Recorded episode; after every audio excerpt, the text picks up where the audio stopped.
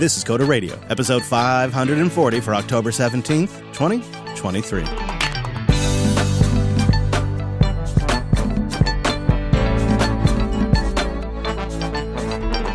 Hey, friend, welcome back to Jupiter Broadcasting's weekly talk show, taking a pragmatic look at the art and the business of software development and the world of technology. My name is Chris, and joining us from his podcasting empire bunker, it's our host, Mr. Dominick. Hello, Mike. Pods must flow. The pods must flow. It does flow. That's right. You know, it does flow, although barely. It barely flows. Tell you what, I am I am basically living on caffeine today. Nice. Yeah, I'm kind of a zombie that has been energized by the gift that is caffeine. And as soon as I stop supplementing that into that body, I'll crash an hour or two after. So, just one of those nights, you know? I don't even know. I think, you know, the most ridiculous interpretation is that I was so hyped on a nice little win that we had that day.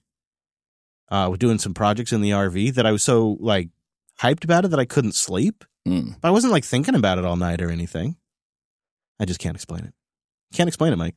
Tide comes in, tide comes out. Can't explain that. You know about Analogue? You know about these guys? This I company that am very annoyed with these guys. Yeah. You can never get any of their products. Right. That's You why can- I, I stayed. I woke up to try to get the damn uh, the translucent Game Boy colors they were making. Yeah, yeah. And the site was super slow. And basically within a minute they had sold out. And it was pretty obvious that it was Yes. a scalper situation. Oh, of course, somebody buying a bunch. Yeah. So it was, it's, you know what? And I, I'm sure they'll say, oh, blah, blah, blah. We're not a huge, but they always do the releases like this. They're, it, it's like the worst kind of marketing to me that the artificial scarcity crap. Yeah, my, my I think I'm cynical, and I think it's to drive pre-sales. You know, because they push the pre-sale, and then they kind of create this culture: if you don't get on the pre-sale, you're never going to get it. Well, I didn't even know about the pre sale. I'm not sure there was a pre sale for this one. Oh, for some of them there are now. Yeah, Yeah. So it was kind of like, okay, but like this isn't technology you don't have, right? You could totally do another run. And yeah, God, you, you really grind, it really does grind my gears. Like, I know. I why know. does it have to be these like random runs and drops? Just make a product. Even if you can't ship it to me for two months, let me buy it now, just like the Steam Deck was back in the day, right? Oh, you smell that? You smell that bacon? Mhm. Oh, I had a little a little conspiracy bacon, a little analog conspiracy. Go bacon. ahead. Here it is. So not only is it a brilliant marketing move, and you know, okay, manufacturing's hard, it's such for especially at a certain scale, et cetera, et cetera. But maybe it's a brilliant ninja legal strategy to prevent Nintendo from coming down and destroying them. Because why? By the time the lawsuit is filed, they're already sold out. Yeah, there's no devices. There's hardly any market share. Like the, you know, it's like the, Nintendo's going to go after a company that's doing incredible and announced Q Q3 record shipments, right, and great holiday sales. That's when Nintendo swoops in like a vulture and goes after them for IP violation. But if they can never get off the start line and there's only a couple hundred thousand out there and you can't even order them, what's the big deal? The reason why I'm talking about them is because they just announced they're making a 4K version of the Nintendo 64, which they claim will have 100% compatibility with the N64 cartridges. Which also sounds cool, right? Like, Yeah, because that's kind of a hard, it's been a harder machine to emulate properly. Of course, no release date. no release date. I just wanted the goddamn transparent purple uh pocket Game Boy emulation, or not I know, it looks right, so That's cool. all I wanted because I had the transparent purple Game Boy Color back in the day. Yeah, I, I don't know. I don't think they're ducking legal stuff. I, Yeah. it's just sleazy marketing. It really is, right? Like, it's Or it's either that or incompetence. So, no, because you know what? They've been at this for so long. All right, I, I could see like the original run screwing it up. Fair. But they've had a number of limited editions already. And they've done a Sega Genesis one, I think, right? And Yeah. they've done they've done a bunch of other ones that uh, SNES one. hey, man, if I can learn from running robes, they can learn from building hardware, right? You, you figure it out each time, each run. Yeah, but which kind of makes sense, right? Because like, okay, if they, you know why? Because suckers like me, the next time they do a run, are going to be like, okay, well, you know, to hell with it. I'm let logic go to the wind because I'm buying it. Because if I hesitate for two seconds, it'll sell out. I'm not mad. You're mad. Yeah, no, I, I I'm just saying. Yeah. it is. It is. uh diabolical. All right, well, we got some feedback. Uh, you know, we've been talking about adoption of .NET versus Java, and Donald reports in from a little dark, dark matter dev time. Now he's been doing some contract time, and he's also a Jupiter Party member. And he notes that on .NET versus Java, he saw a lot of either .NET or transitioning to .NET when he was in government, and then of course C Sharp um, just sort of grew and grew and grew while he was in working in government. But now, as a consultant out in the wild, he says, "quote I see significantly more PHP, Node, and Java and other technologies. It just seems to be more out in the private industry that those technologies become more popular." And he has another one. He says, "I think I have everyone beat. Get ready for this one." Uh, I currently have 191 domains through internet.bs and 12 through Namecheap. Many are just projects wow. I started. Yeah, yeah. I did recently purge my collection and I let about 40 expire, bringing the total down to its current count. So before the, yeah, over, yeah, That's over so domains. much, dude. What are you doing? Uh, he says, maybe this is my first step on the road to recovery. Thank you guys for the amazing, entertaining content. I look forward to it weekly. And I regularly revisit old episodes while I wait for the latest to air. As long as you're willing to weather the economy, I will keep my membership. Thank you. Well, thank you very much, Donald, for the uh, report from the ground. And speaking of old episodes, you remember Gigatexel, who used to post to Twitter uh, some clips of the show that we would sometimes enjoy for reflection. Uh, he has been once again taking to his blog, and he's updated it again with a new montage of coder clips. Or do you feel like indulging, or do you want to save them for later? Do you want to hear Go a couple ahead. of them? Hit okay. Me. All right. Well, this is a little embarrassing. Um, let's start with uh, an episode from May eighth, 2018, episode 302. And this is me and you doing what we do best, and that is smelling danger. and the conversation, the context of the conversation is you and I, you and I know something's off. There's too much easy money going into advertising. The market's not going to last forever. We didn't know for how long it would go, but uh, it it was clear that this was just going to eventually come to a hard stop. We are truly the Kelpiens of podcasters. yes, our little things were sticking out on our neck. Our ganglia are out and about. yeah. I, I tend to stay very well versed in it, and it is a niche that I think is it's not underserved, that's for sure, but I don't know if it's properly served. Um, we'll see. sort of a long term bet, but uh, yeah, I am sort of prepared for anything to happen, and I am strangely okay with it. I think one of the things I have learned in life, what often seems like it's going to be the worst thing ever develops long term into something great that I never could have foreseen. And so even if it means the end of my business, or if it means that podcasting is owned by big podcasting and you got to be all in on data collection and it means violating my morals, I actually still think another window will open up. You know, when podcasting closes a door, I think it opens a window, Mike. So the thing that I love about that is I was really kind of getting at value for value and boosts and memberships before they had become commonplace. And just this week, I was feeling really, really crappy because the Twit network has really been taking a hit. They introduced dynamic ads, and that got them onto some advertising blacklists, including the Eero routers. And those Eero routers were advertisers on Twit, so they have a pretty high penetration in the Twit audience. And the router at the network level was blocking the downloads of Twit because the Twit downloads are now coming from a dynamic ad insertion CDN. Wow. And Twit has gone from they've gone from four ads to like one ad and then a dynamic ad if they can. And they're con- you know, they're considering just kind of throwing in the towel. Leo's considering retiring because it's just a, they're devastated over there. Um and then something else that's happened in the last couple of weeks is the two biggest dynamic ad insertion platforms and it's going to happen to the other ones too announced that they're working with brand safety AI companies oh, that will analyze every episode for brand safety and then give you a brand safety rating. And then, depending on your rating, you'll be disqualified or qualified for different advertisers. And that rating is dynamic. And so you can be dynamically disqualified if you say something that is considered, you know, not brand safe. Hang on, hang on. What's that? What's that, G? Uh, wait, I don't I know. know. Can you sue them? You did invent this. Uh, my good friend Gigi Ping would like to. F- do Do you know a good lawyer over there in the Pacific Northwest, Chris? Uh, yeah. He says basically that's he. You know, he had a. I don't know if you've heard of this. He has a patent. It's called the social credit score. Right. It is it is a social credit score. He's he's pretty upset here. Uh, also, uh, I did give him a Winnie the Pooh teddy bear, and uh, I will be assassinated within the next seventy two hours. So It's a whole cover your butt motivation. You know, the It's crap. dynamic ad insertion platform doesn't want to get anybody in trouble. The advertisers don't want to be associated with anything controversial. And it's really easy on a dynamic system to just pull.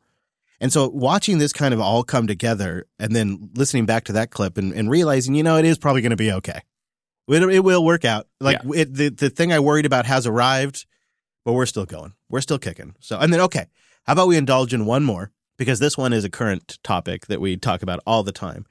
And that is how the VC degens out there have created these companies that either have to burn money and hire like crazy and grow, grow, grow and dump on the market, or they basically have to IPO and sell or sell. You know, it's like sell or IPO, dump on the market and IPO, sell. Like the VC funded model has created all of these hollowed out tech companies that we're just slowly watching wash away over the last couple of years as they claw onto every little bit of land they can keep their hands on. And Mike was on it back in episode 315, which was July 2nd, 2018. You know, in that case, it seems to me the uh, a reasonable objection is consolidation in the technology sector is bad because we're already so uh, consolidated. You know, we do need a good crop of B or C companies. But the reality of the way California and Silicon Valley in particular startups work is GitHub raised too much goddamn money to be a, to actually live on its own. Right? There's a weird situation where if you run a P&L on like GitHub, the Mad Botter, and Thoughtbot, the order of profitability goes Thoughtbot, the Mad Botter, and GitHub last. 'Cause they're not making any money. Yeah. Right? They're not like like I have this old school business uh, mentality. I guess I got from my grandfather that like you're not really in business until you turn a freaking profit, Mm. or at least can pay yourself. And like who you know like like all the all the stuff I saw on, on Reddit, which granted is a bias uh, place about GitHub was no one no one had the stones to come up and say, and then I did, but I got downvoted into oblivia that this is not a functional company by any traditional metric. If if, if you believe the VC no profitability to IPO path, then yes, sure, it's traditional. Thank you, Netscape, for fucking up the whole world of how business actually works.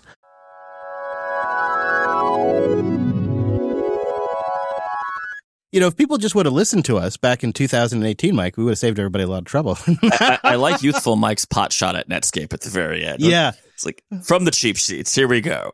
Well, they kind of were the original sin, weren't they? Mm.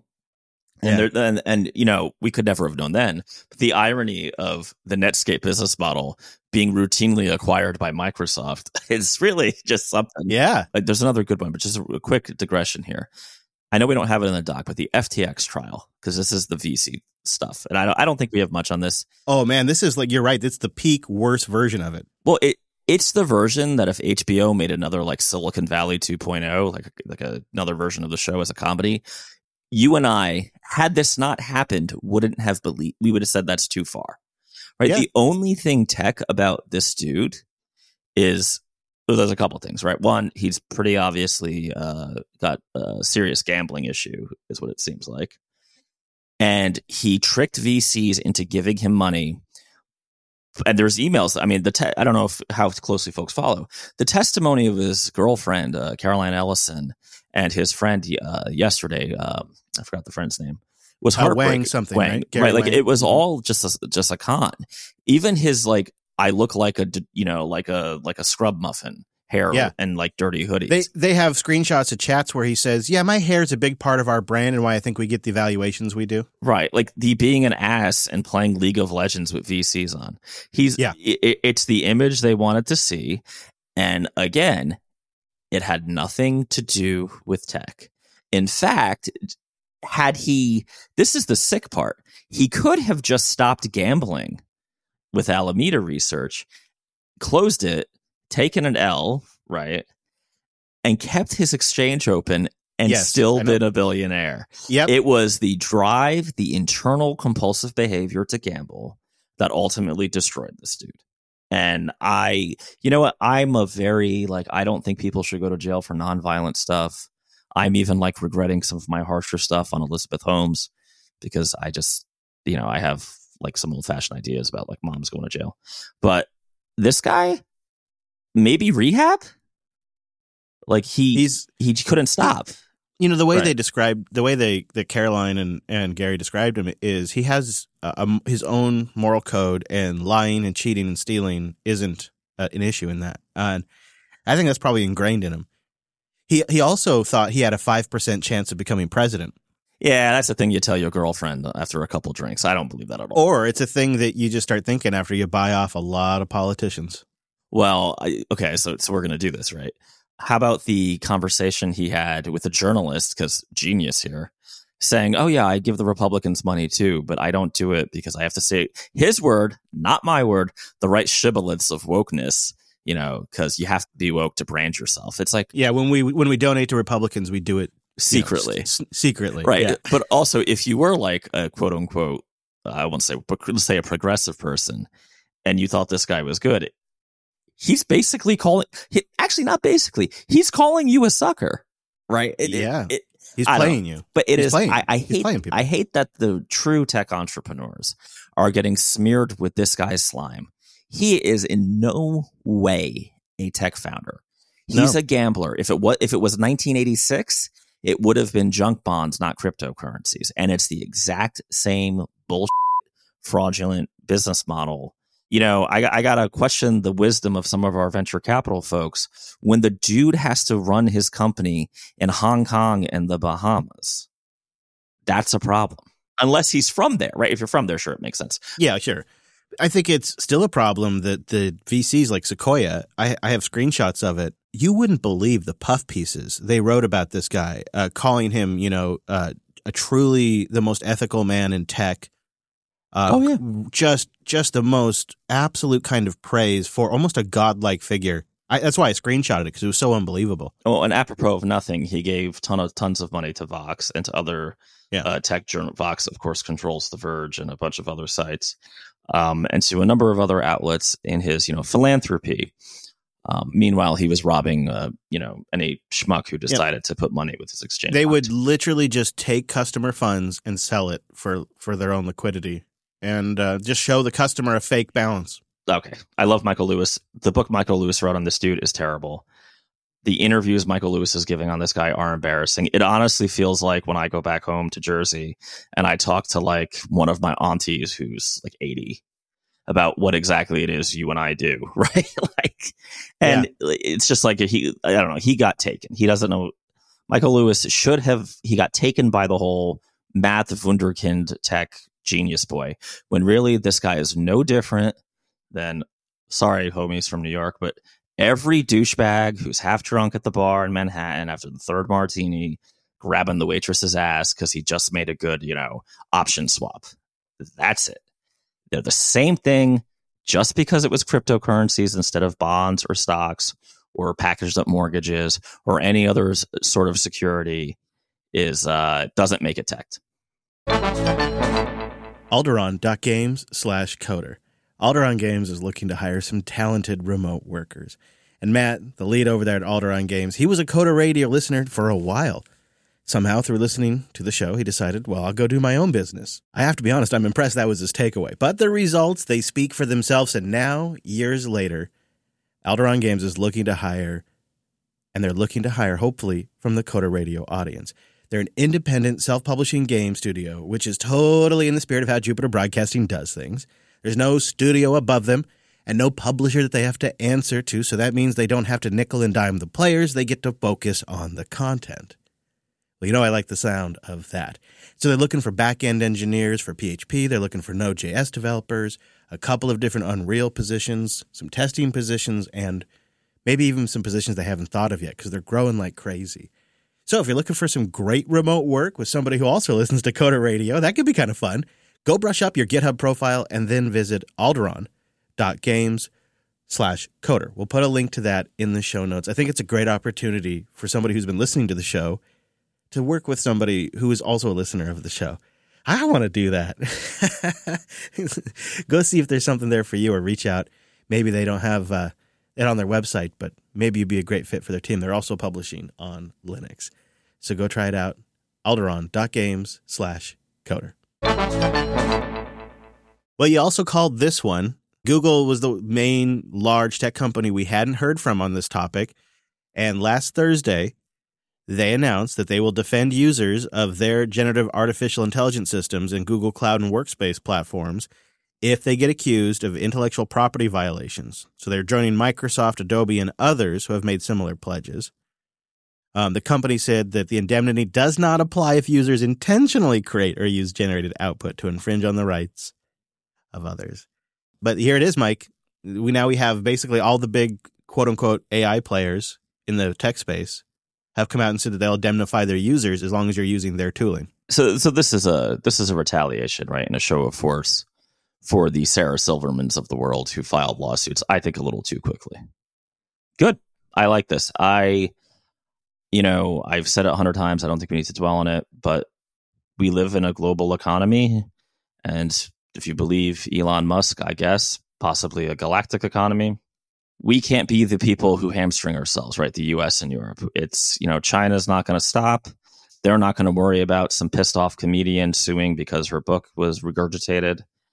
Uh, neither should we. Eh, Okay. All right. So that's an I, I had I was thinking more along the lines of this is going to really just add pressure to the centralization of an already really inclined to be centralized market because you know what idiot in any business is going to go use some AI from the Mad Botter when they can go get it from Google and have it in their Google Workspace and they know they have legal indemnity right to me it seems like it creates essentially a moat via copyright. So normally we talk about regulatory moats, but now this is essentially a, a copyright protection moat or an intellectual property indemnification moat. So, could I give you the actual practical answer? Because it's something I'm already doing.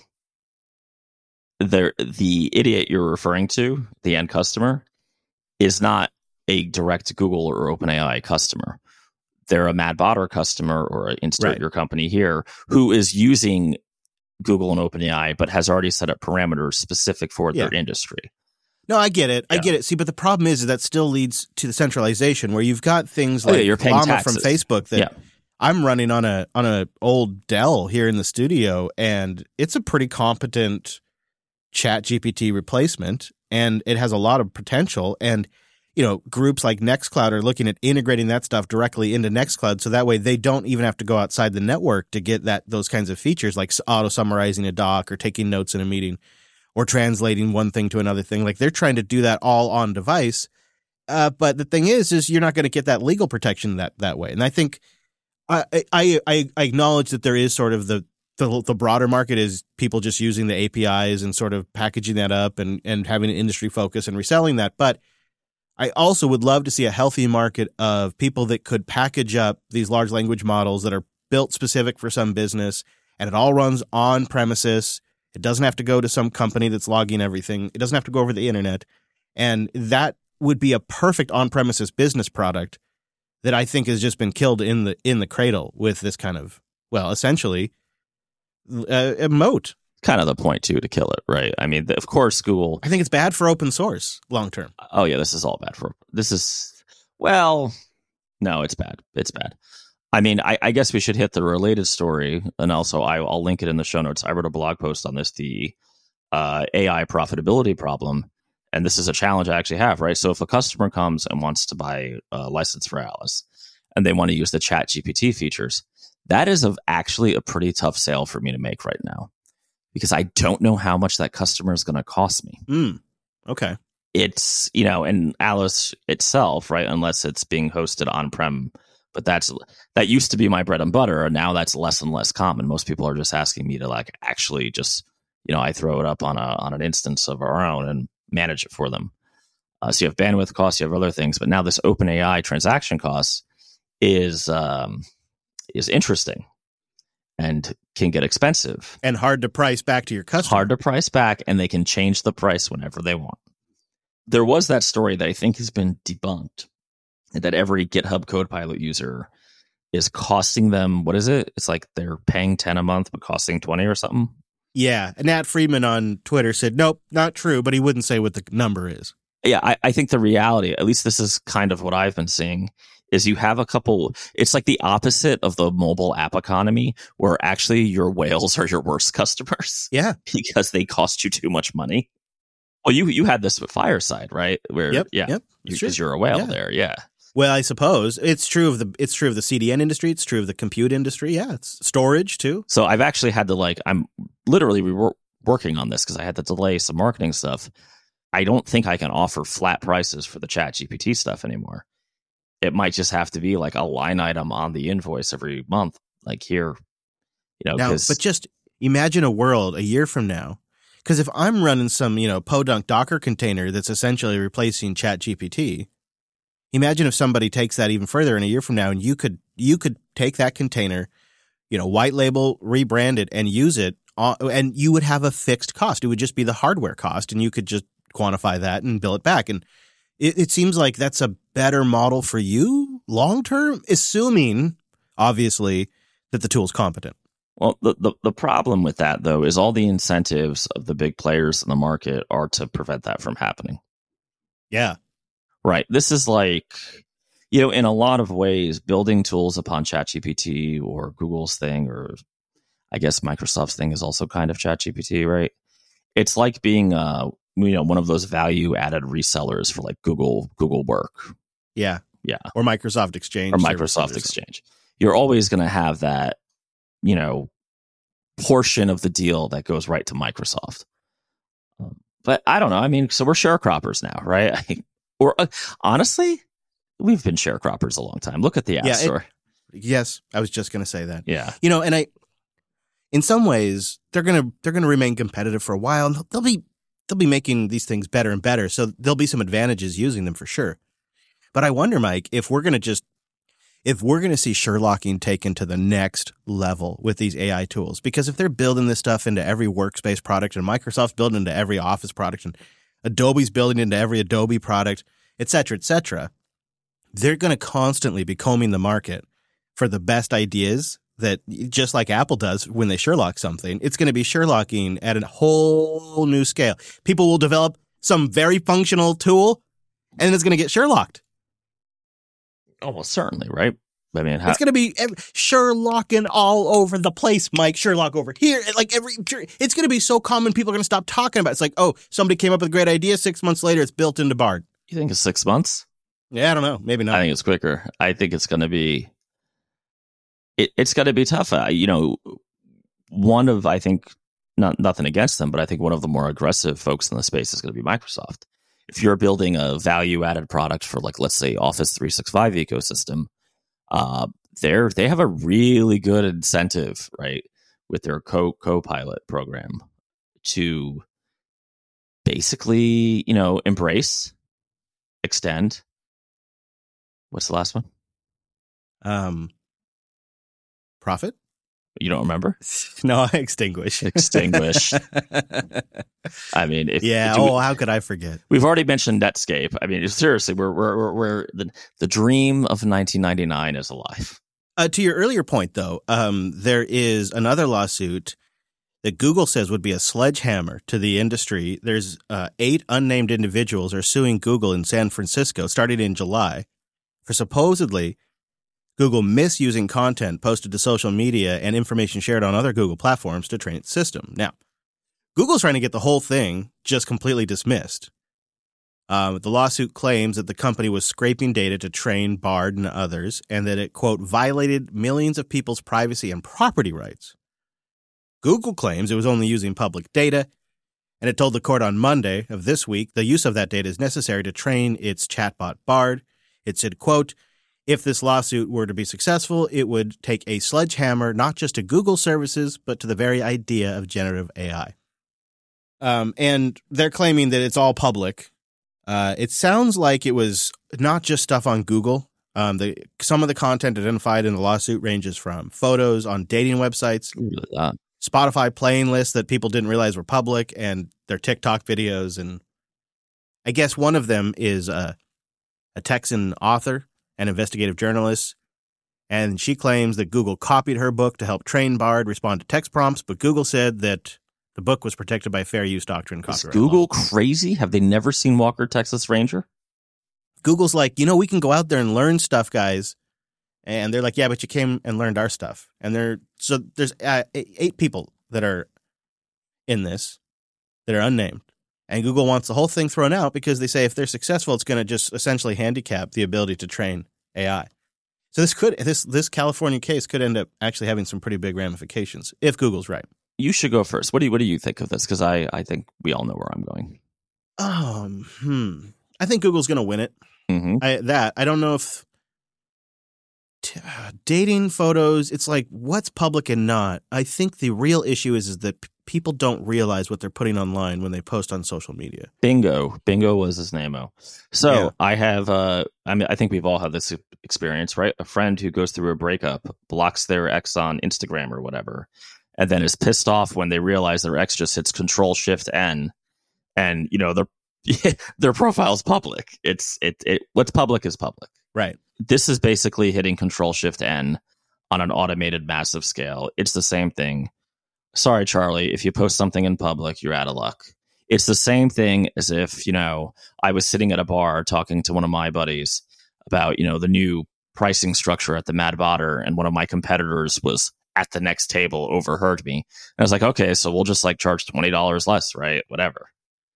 It's, you're in public. It's public. I don't care what you do. Maybe this is the slow, painful process that normies have to go through to understand their data is actually valuable.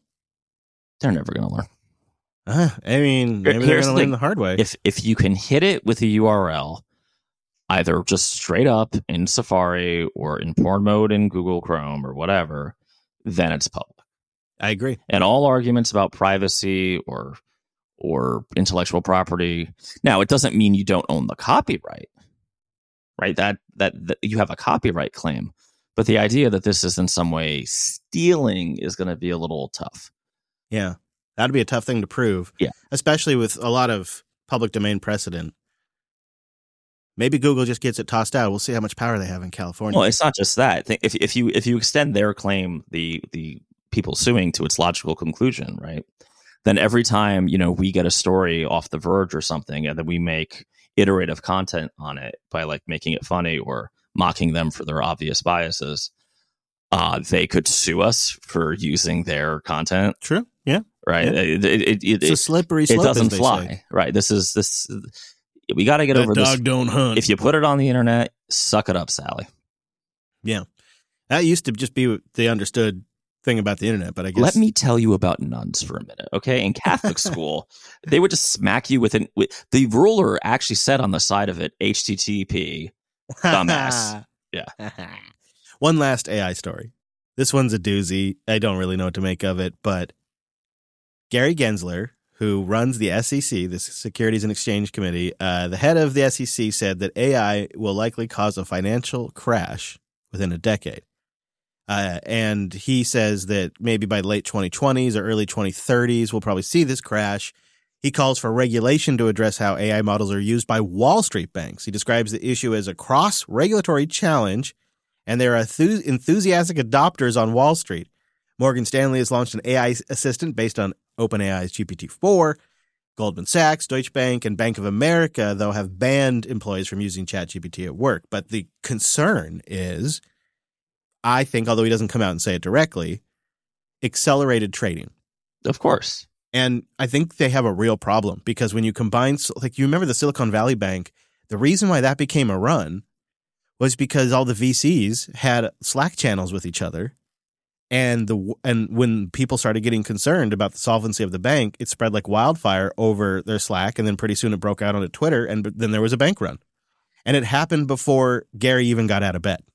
Okay, but you don't need AI for this, right? No, but you could make it. You could make it even faster, I suppose. Yeah. I mean, There's already systems, though. well, you know? I could I could tell you right. This is why uh, fiber optic wired office space in North Jersey or even central parts of Central Jersey is so expensive. Fun fact: Wall Street is actually in New Jersey. The computers for all the trades are basically in Jersey. Um, and these uh, they call them high frequency traders.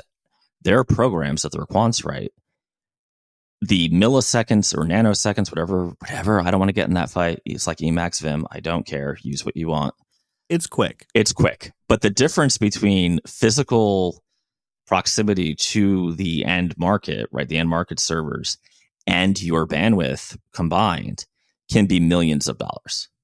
So this is already happening. This thing I don't like about this piece is, is acting like this is a brandy new thing. No, this is already taking a dude who's in special forces. He's got his uh, I don't know who the f- knows what they carry now, but you know, we are just giving him a different gun or an additional gun. He he's good. He they're gonna do it. Yeah. Anyway.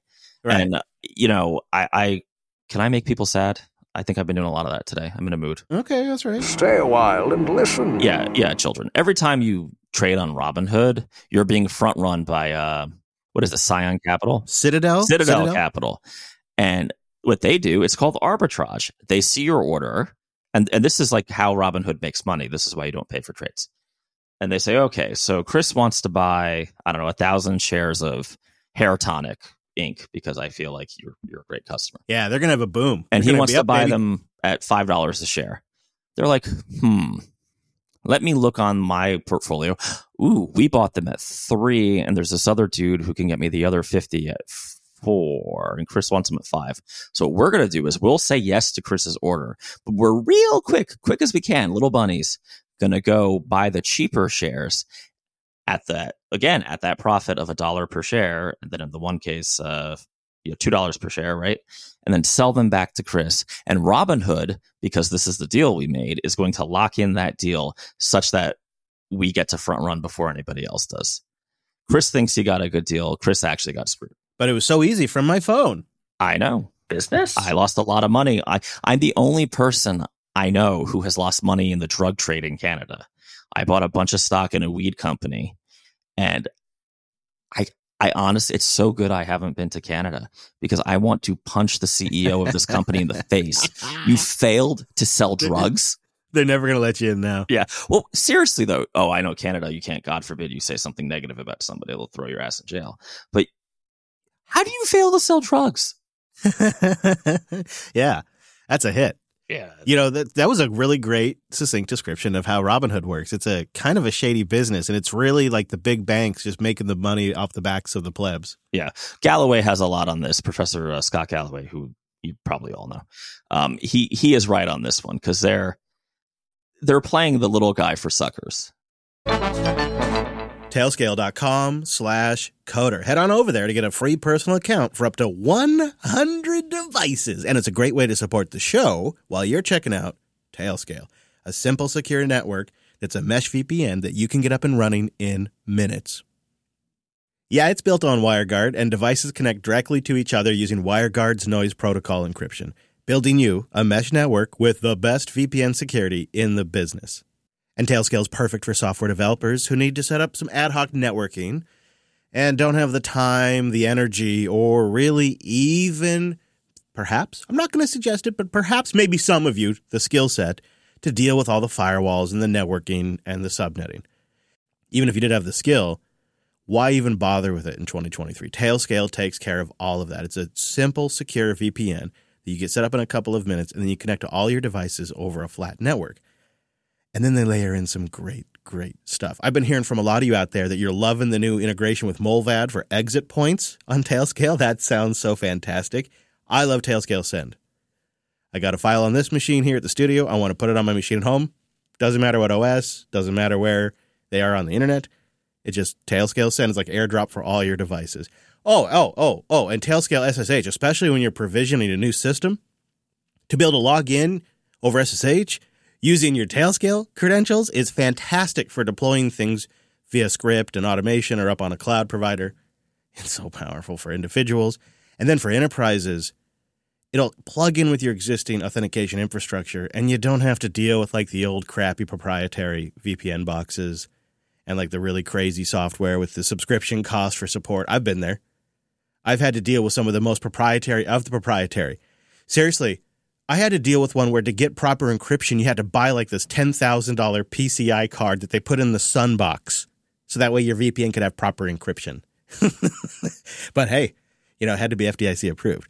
Tailscale just blows all that out of the water, makes it so simple and so quick to get started, and you can try it for free for up to 100 devices while you're supporting the show at tailscale.com slash coder. That's tailscale.com slash coder. I thought we should have this one in the log. Dropbox is uh, preening about their 90-10 rule for remote work. CEO Drew Houston told Fortune that his company is using a 90-10 rule for remote work. That means 90% of the year is spent remote and the remaining 10% is dedicated to employee offsite events. He says, quote, if you trust people and treat them like adults, they'll behave like adults. Trust over surveillance. Um, now that this came out in an interview published on Sunday.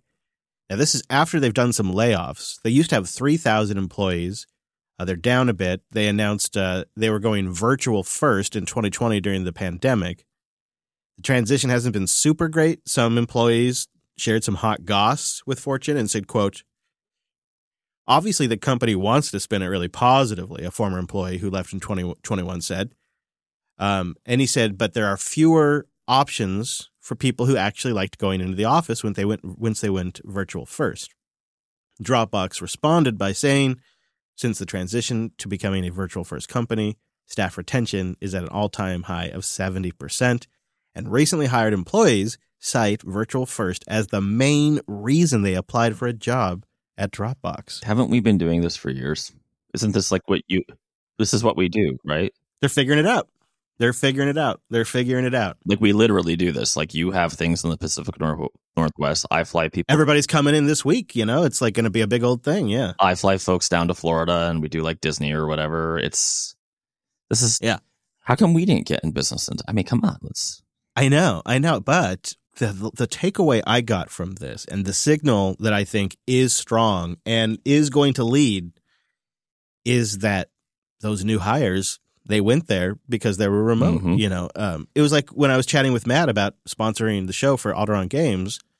One of my first questions are: Are these remote jobs? They're all remote. Yeah, they're all remote because it's just a, it's available to a lot more people. It's yeah, it's very fascinating. I'm glad to see it though. You know, You know, I I I forgot who it was. I should have put it in the notes, but I was half asleep and I didn't do it.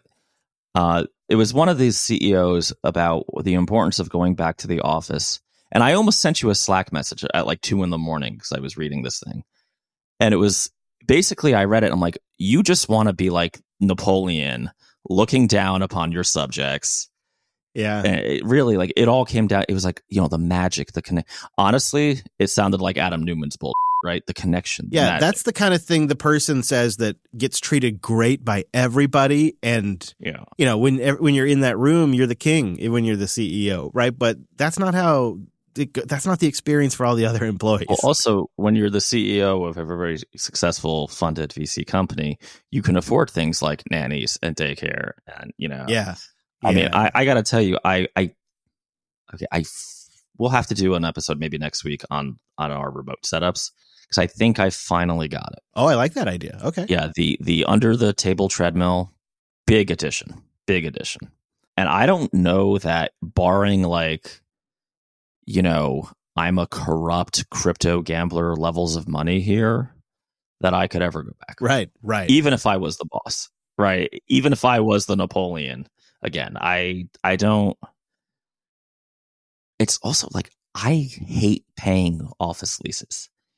Mm. There's so much waste.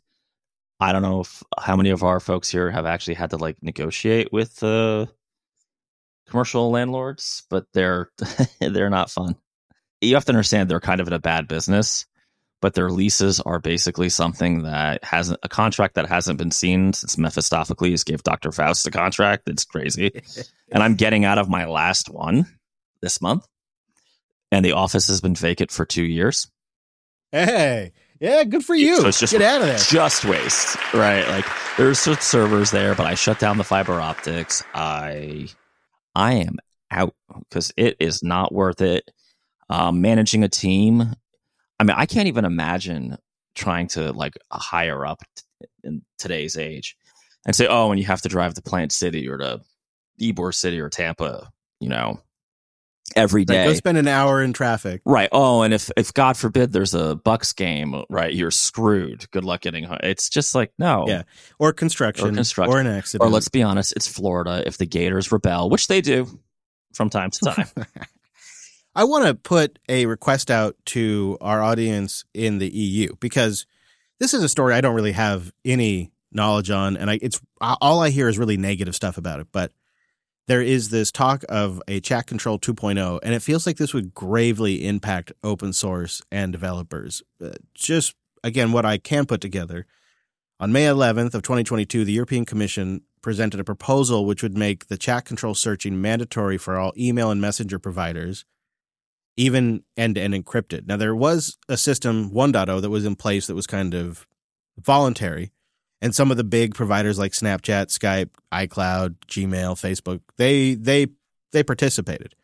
But you know, Telegram and some of the more secure stuff they didn't and this would now be mandatory. And after it goes into effect, the commission expects a 3.5 fold increase in reports, like 354% increase in scanning reports.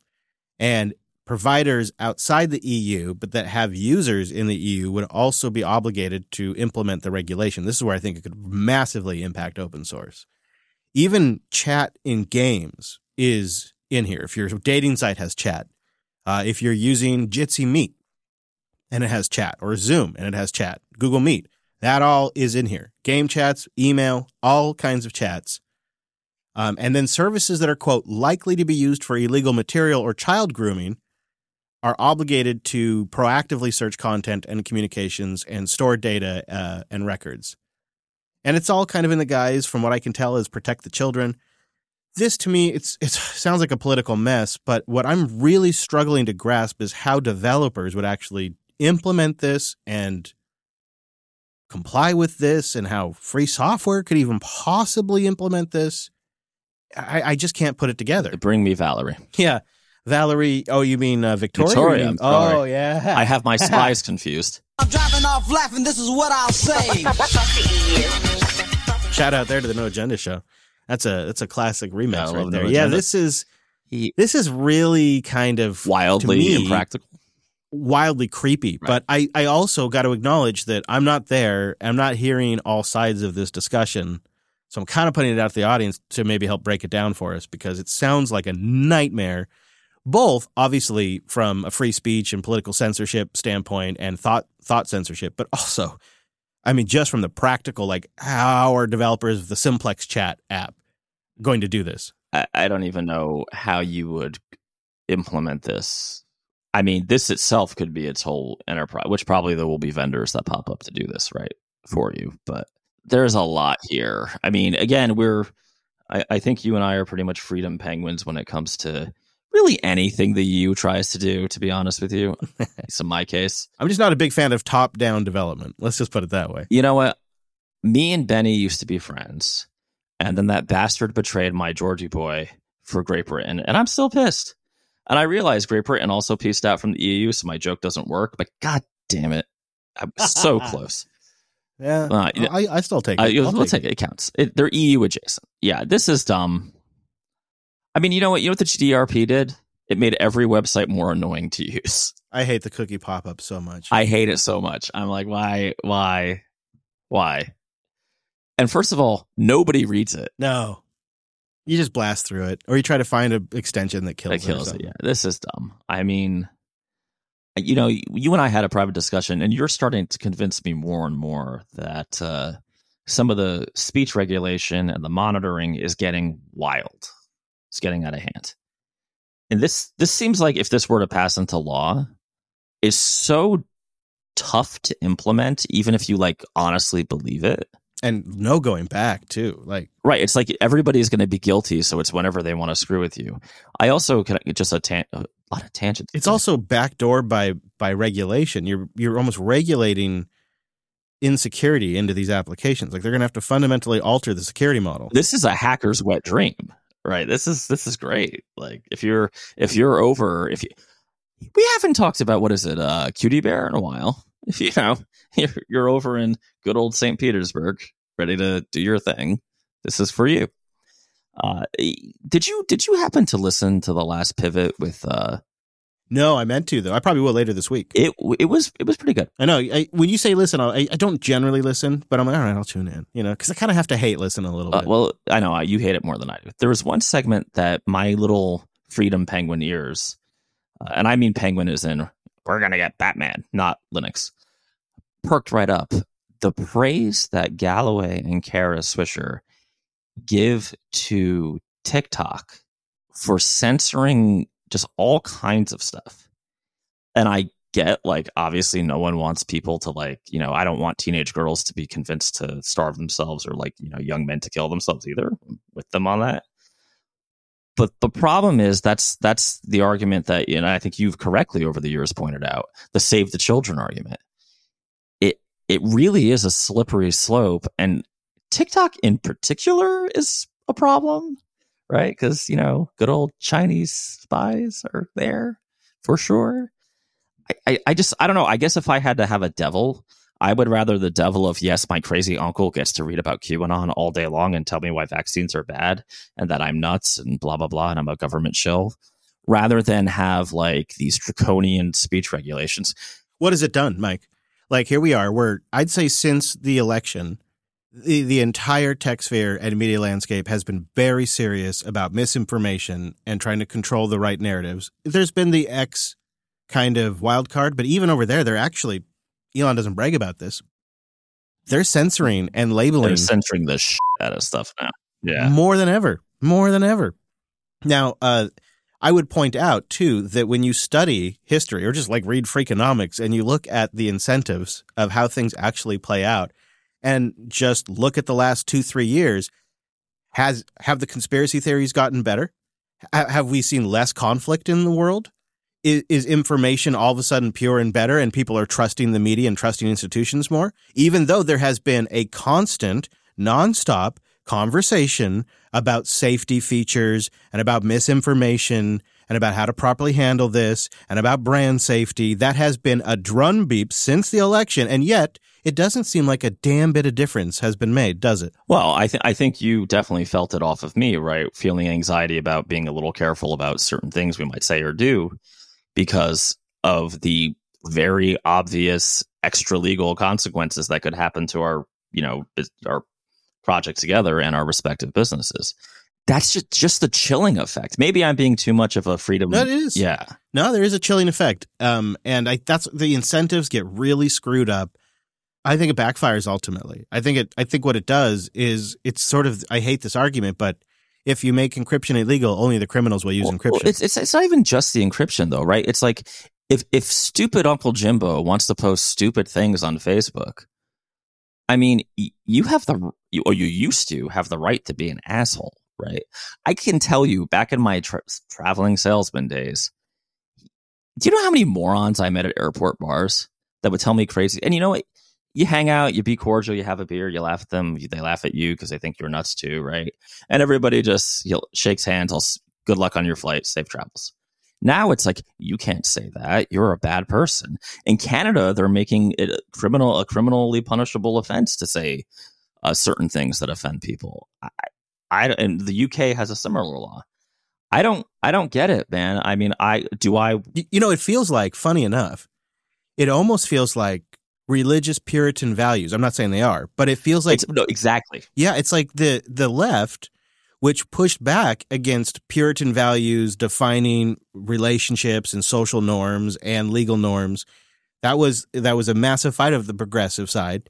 It feels like now what we're getting pushed upon us is a new kind of uh, version of that, but just by the other side now. Well, it's just a different religion, right? It's just, I mean, I went to Catholic school, right? You, you know, if you said Jesus, you know, oh Lord, say, you know, the nuns would be pissed. And now it's, oh, you can say that, you can curse, you can be vulgar, you can be sexually explicit, um, do things and say things and post things that, you know, literal pornography on Twitter, right? You know what handles this in an interesting way, and I, I don't know how you scale it, but I kind of feel like if if you get offended or you're you don't want types of in- information, the onus might be on you Just be an adult. to take the proactive action. And I, Nostr, Nostr is like a fire hose, and then all the filtering is done client side. And kind of like Pi-hole, you can you can subscribe to lists if you want, or sort of the same thing in Mastodon. You could you can um, you know build up a database and just like turn tune out certain stuff, but by default, all of that filtering is client side. It's done by the client. You can sync that across clients if you need to, etc. But the information is there, and then the individual chooses what they tune in or tune out. and or who they follow and don't follow. And to me, that feels like the better system is because if the platform is always the one making the decisions, what information is valid, what you can't see, what gets removed, what gets censored. If the platform is always making that decision, then they are a media company and they are a publishing company. They're an editor. They're, they have editorial control. Right, it's editorial. But if the end user is making the choice and it's just a fire hose of information like the web is, then their editorial role has been removed. And not only do they avoid a bunch of legal problems, but the onus is put on the user. And you you would obviously obviously you would see technology develop that would make this much more approachable so you could have child-friendly versions of these apps that are pre-tuned and ready to go. Like this obviously would be a solved problem. And putting the onus on the centralized platforms ultimately is just putting an albatross around their neck that is going to sink them and it's people will move on eventually People will move on, and there's also a difference between like I'm just gonna pick on Uncle Jimbo because it's a fake person I made up. Uh, you know, spouting nonsense or what I believe to be nonsense on Twitter or Facebook. You know, there's a difference between that and then Uncle Jimbo like direct messaging me and you know ad hominem attacks, right? Just like disrespect, whatever. I, I'm totally down with the people who say if someone's harassing you, block them. I'm like, yes, you should have those tools. Use them you know, I've done it very few times over the last whatever 13 years we've been doing the show. But there's a couple of people yeah I, ha- I have. mute, whatever right. nice. Like one guy was like, "Oh, you're a kid," blah blah blah. I'm like, okay, you know, f- off, right? But I don't. I would like. Would you walk into you know a coffee shop or a bar and be like, "Oh, you're talking about a political party or candidate that I don't approve of," so now I'm going to shout you down and create a scene. you don't really have the same tooling i mean some people but they're they're more fringe but you just you don't have the tooling right you can you can spawn a mob online Or am I going to make the barkeep cut you off and throw you out? Because that's effectively what they're trying to do, right? You know, uh, a friend of the show, somebody emailed a place where their community was about to hold a meetup and said, "Hey, just so you know, this meetup follows this podcast, and uh, they're X Y Z, and you don't want them in your establishment." So it does happen. It's a, you know, it's funny. Again, I'm going to make one more reference, but I think Nostr's actually solved another problem. See, with Twitter monetizing or X, Weapon X, monetizing user content, the incentives at play there incentivize the users to produce things that the platform approves of so that way they continue to get paid Mm. because the platform is paying them the the person publishing will over time alter what they publish to get rewarded from the platform because it's a, there's a monetary incentive there Yeah. that is going to a create certain narratives and disincentivize other narratives and b go it's going to be the youtube effect and we've seen what happens with the same exact system on youtube what Nostr does differently, and it's what I think is great about Boost with podcasts, is Nostr has zaps, which are essentially boosts. Mm. And so it's users boosting other users for content. And so it's not the platform rewarding it, it's users rewarding other users directly. And that I think is a very high signal indication of actual good content. And again, it doesn't, it means Nostr can just be a protocol. It's not a platform. It's not a service. It's not an editorial media company. It's just a protocol. And then the client side and the users are doing that aspect of it, which I think is a much better incentive structure. It's it's a freedom of choice issue, right? It's uh, I know we're on a tangent here, but just one one last real world story, and it's about business. So Mm. years ago, I had a company come to me. They wanted us. They couldn't get on the App Store because they were an adult entertainment company, and they had a, a homosexual brand and a and a straight brand. I said no to both, not because I'm anti-gay or anti-sex in general, because it's just not something I want to do. I don't want to be in that business, right? I don't, you know, I don't judge how other people make their living. That's fine. But I didn't say anything. I didn't give the guy a hard time. It was actually a guy and a lady, which was interesting. A married couple who ran a fairly successful digital porn empire, which, wow. You know what? I just had the, I don't want to be involved in it. I had the right to say no. And that's what it should be like. People make personal decisions. Now, I was stupid to say no because the amount of money they were offering was significant. But I just, you know, I was doing a lot of work with like a, a school for special kids and uh, like autistic stuff like that.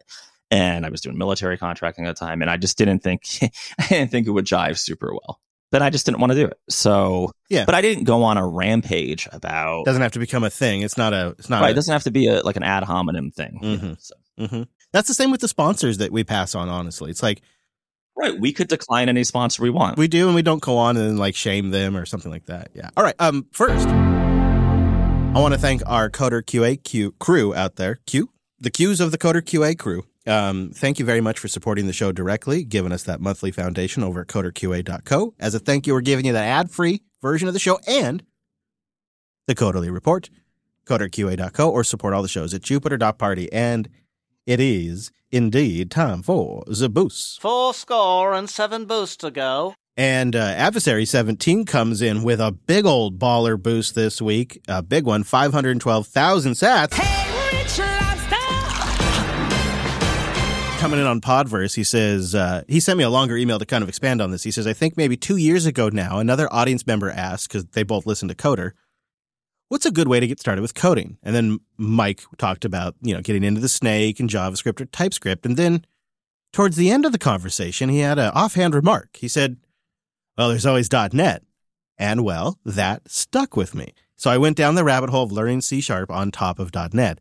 I've fallen in love with coding again, and I want to thank you both for the pointers that I get from the show and inspiring people to try things. And he's also now working on version two of a program that's like a asynchronous ping, DNS lookup, and trace route all in one app. And they're uh, hacking away at it right now. He wanted to pass along the value. So thank you very much, adversaries, for passing along the value that you got from the show. We really appreciate you boosting in. Inadvertently creating .NET developers one day at a time. Isn't that funny? A throwaway comment like that, Mike. Yeah, I, I noticed we don't get any Objective C people writing in ever. That's boy, yeah. You'd think there'd be thousands of those by No, now. I, I I think they've seen what just mental damage Objective C has done to me over the years. That they're the warning. This okay. CGB boosts in with ninety thousand sats. No message though, I hoard that which your kind covet. but we do appreciate the support. And then John A also came in with fifty thousand sats. Hello again, John A. Thank you. He says, I want to say. You guys do a better job presenting the politically polarizing stories and topics in an objective way than any other podcasts I listen to, including the News Focus podcast. It is appreciated. well, Johnny. The answer for that is because he has great hair and I'm usually loaded. So Torped comes in with a big old row of McDucks Things are looking up for old McDuck. using Podverse. He says, I think there's a lot of 3D animators in today's movie credits. Just wait until the AI devs at, get in there. That's true. There's gonna ooh, that's spicy. there's gonna be an AI section of the credits. They're gonna have to play the music a little bit longer. Do you think we'll have like like the AI Edison and Tesla where they kind of hate each other? Like the two bots are just like Well, now I uh, now I hope I hope so. I'd watch that. I don't know. I've seen enough Battlestar Galactica. That's not great. you know, an AI could essentially create vlog content 24 7. Wait, could an AI think about this? An AI could make propaganda and fake news about the other AI and back and Oh, forth. yeah. Oh my, we could have AI elections. I hope so. I am pretty sure we already do. I mean, let's be honest. They're probably going to do a better job than the guys we got Wait, now. you don't so- like picking between two 80 year olds who smell like Bengay and one who miraculously only eats fast food and Diet Coke and somehow is still alive? That's not fair. You know, it's just not fair. I don't I don't like that at all. Do you know how much I like chicken nuggets? And every time I eat them, it's like I got poisoned by Mo- King Montezuma is striking back at me. My shame is I think I kind of like Diet Coke. Ooh, that's That's bad. my I know. That's- I know. I know. I, I don't drink it often, but like I got a little bit in the studio because people are here, and I'm gonna say I drink. I've already drinking a few. It's not good. D'Amica USA comes in with three thousand sats using Fountain. Just says fabulous job as usual. Thank you for the boost. Uh, also, thank you Torp for the boost up there. I really do appreciate that. And Mister Borkander, okay, comes in with five thousand sats. Mm, curious and curiouser. says thanks for the great show. I'm loving the uh, appreciation and the value, guys. We really, really do appreciate that. Thank you. Marchie comes in with 10,000 sats. And on the point of reducing carbon, because remember, I was like, why is Apple saying they're going to remove all carbon? Any bit? He says they're really kind of referring to methane CH4, which contains carbon. Says we all made of carbon in a sense, but mainly in the sense that we're composed of many hydrocarbons, molecules, and methane, and no one wants to ban carbon itself, though it sounds like it sometimes. I don't disagree about the virtue signaling, but uh, uh, I got fairly loose up on that soapbox there for a while. Oh, it's a little slopey up there. Um, I, you know, what I was really giving Apple a hard time is, and it's, I've actually since that the feedback has kind of helped me just accept it. I hate it when the companies say carbon, and they only talk about carbon, and it's also like I just wish they would focus on other things. Not that maybe reducing carbon would be a good thing, But what about like refo- wouldn't it be incredible if some of Apple's billions went into investing in better transfer capability in the United States? So once we got better power generation online, we could actually move. Because you know, we could go build a few nuke plants, but we don't have a way to transport that electricity. We have more stranded power than we know what to do with right now in the United States. So it's just like investing in some transmission lines or some, you know, renewable energy or something like that. But instead, it's like these initiatives to remove carbon. Or, or hell, how about an initiative just to remove methane from the air? Just like focus on something else that matters. Or we could just build more pylons. Yeah. Rotten Mood comes in with 12,304 five sats. So that's one, two, three, four, five, a spaceball boost. So the combination is one, two, three, four, five. That's the stupidest combination I ever heard in my life. I got a new version of that one coming up. He says, Coffee, don't get me started. We have an AeroPress that's been going strong for over 10 years now. He says you could look up, look for the upside down brew method, by the way. A moka pot for it with espresso and a Moccamaster for pour over style coffee. The Moccamaster is a bit pricey, but well worth it. No hot plate, so no electric no electricity use. Past the brew cycle, of course, and then and they believe in the right to repair, so you can even get parts to fix it if it breaks. So maybe it is worth the investment. And the coffee has to be black. No Oh. other way. Oh, oh, oh yes. Oh, Oh, yes. oh really? Oh, Hmm. Chris, don't tell me you. Don't tell me you. Hmm. No, no, I, oh, I'm, I'm not drinking coffee currently, but I hadn't thought about this. I hadn't really given, I haven't given this adequate consternation. I feel like. Oh, you're you're not a creamer Uh, guy, are you? No, I used to be a butter coffee guy. Oh, dude. I know, I know. Man, you, here's the thing though: you can't deny the results because you get you get a little fat and protein with your coffee, and it just it smooths out the energy and the jitters. It's such a nice, and you're not. It's just so perfect. The co- so I actually did. I but you're right. I think I'd have to go black now. Um, Jeff tried some of our El Salvador coffee we have here, and he says it's really good and really strong. You know, Chris, if you go black, what's going to happen, right? I'm never gonna go back to Red Bull. Exactly. Yeah. Eric comes in with a row of ducks. He's using the podcast index. He says, Mike, how have you liked Codeium? Uh, bad publicity is still publicity, and I ended up trying it, and I'm liking it. I am now using the self hosted enterprise version. Okay. So I did not like Codeium. Um, it's not terrible, but it it definitely feels quite a few paces behind Copilot to me. Having said that, I'm using Copilot in a different way than I think I normally would have. I'm using it for a lot of like I forgot the syntax for this or whatever because I It's great for that. Crazy Unreal programming, C blah blah blah. Yeah, I mean, I didn't care for it. I definitely see the value though in the self-hosted aspect of it. So that is something, and it's early days. I'm probably going to give it like six months and try Codeium again. Hmm, that's a good idea. But my initial my initial uh, adventure was not it not something that could dislodge Copilot for me. Nacho Linux comes in with 5,000 sats using Fountain. He says, Whoa, all the infra costing Microsoft $20 a user. My giant ad marketing employer is currently doing a trial for both MS Copilot, that's about 90% of the company, Nice. and Google Duet AI for about 150 users. Both must be spending in similar infra because it's $30 a license, and that's pretty steep. Keep up the great work and the positive vibes from Downey, California. Hello, Downey, California. And thank you, Nacho Linux. This might not be true though, right? The twenty dollars thing they came out and said. Yeah, we don't know what it is, but it's it might be closer to cost. It might be closer. yeah, it might not be as bad, but it, I feel like they're yeah. You know, this is one of those things where one of them is going to start lowering their prices to try to steal from the other, right? I'm I guess I'm actually impressed and somewhat surprised, somewhat, that we are seeing the level of enterprise adoption with these tools we are. I mean, we do actually keep hearing from listeners and other folks that are actually at companies that are actually deploying these. Like, it's not super often that large companies, or this, he says it's, you know, it's a giant ad marketing employer. It's not often that these large companies jump on a new tool like this. And I, I have to suspect it's in part because they're baking it into you know their other workspace product line or you know they already have a there's already an advertising channel to get into these companies and they're just must be just their their business sales must just be ramming these channels with with these plans because they're actually selling them i uh, you know it's like you, they could have created this stuff and nobody would have paid for it for five years i mean the economy sucks And they're paying 30 bucks a person. Yeah, are they though? I mean, they're on a 90 day trial. We'll see what happens. You know what? In 90 days, right in. Let's see what happens. Yeah, that's true. That's true. Yeah. Yeah, that's good. If you, that's true. Uh, no go go or no, uh, no gorogo. that's not it. Comes in at 8,024 sats and says, Greetings from the great white north. Hey, hey, good day. Oh, Canada. Sorry. It's about time you, bo- you boosted in. Thank you. Send me Tim Hortons. Yeah, some swag or something, or maybe like, I don't know. Can I can I brew it? Faraday Fedora comes in with a thousand sats. He says, "I'm sorry, I haven't been boosting, guys. Keep up the great content." Ah, oh.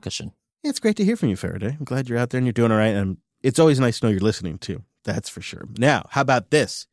Uh, especially thanks to Mr. Adver- Adversaries up there, we stacked 720,813 sats this week. Woo! That is a winner. winner. We're whipping it. Hashtag nailed it. the llama's ass. 12 boosters too. That was a, that's a great return for 12 boosters. Thank you everybody who supports this episode with a boost. If you would like to boost in your message, give us your thoughts on anything we've talked about today, especially if you're across the pond and you have insights in the whole chat control stuff. Please do. You can get a, a podcast app at podcastapps.com. Fountain is very close to their 1.0 and if you have any ideas for features, you can boost those into the show as well. They'll be watching the boost for the next couple of weeks. Podverse's developer just went full time. Huge leap. And so we're seeing massive development over there. A brand new podcast app called PodFans is in, in development. That's a progressive web app that is loaded with features. We are seeing a ton of development, podcastapps.com. If you still want to keep your old app, you can. You can boost from the web. Just get Alby, getalby.com. You top it off either in the app or something on the Lightning Network. And then you can boost from the podcast index. We'll have a link in the show notes. You can actually boost from fountain.fm's website as well and from Podverse's website. Lots of ways. But we'll have links in the notes for that. Thank you, everybody who supports the production, because you know what? It's all about the direct audience support. It makes the difference, and it keeps you our biggest customer. And you know how that is for a biz. That's what matters. Mr. Dominick, is there any business you want to tell people about or send links to things or go to places before we get out of here? Uh, go to dominickm.com if you want some new content, and I am on Weapon X at Dominuco. Yeah. Yeah, we'll have a link. We got to get that link to that new blog post in the notes as well. I'm on the Weapon X, I suppose, at Chris LAS if you if you wanna. And you know that chat room, coder.show slash matrix, going all week. It's going during the live show. It's go you can go in there and say hi, you know, it's not super crazy either. So you're not gonna get blasted. That's at coder.show slash matrix. Link to links to you might get blasted. Well, sometimes. links to what we talked about today. All right, coder.show slash five four zero. You can see what we're talking about. We got the receipts over there. Of course, you can subscribe. We got the contact form. And last but not least, I'd like you to know we also do it live. Yep, I mentioned that before. It's Mondays. Nope, it's Tuesdays. Tuesdays at noon Pacific, 3 p.m. Eastern. JBLive.tv. It's pretty easy. It's easy, right? Thanks for joining us. See you right back here next week.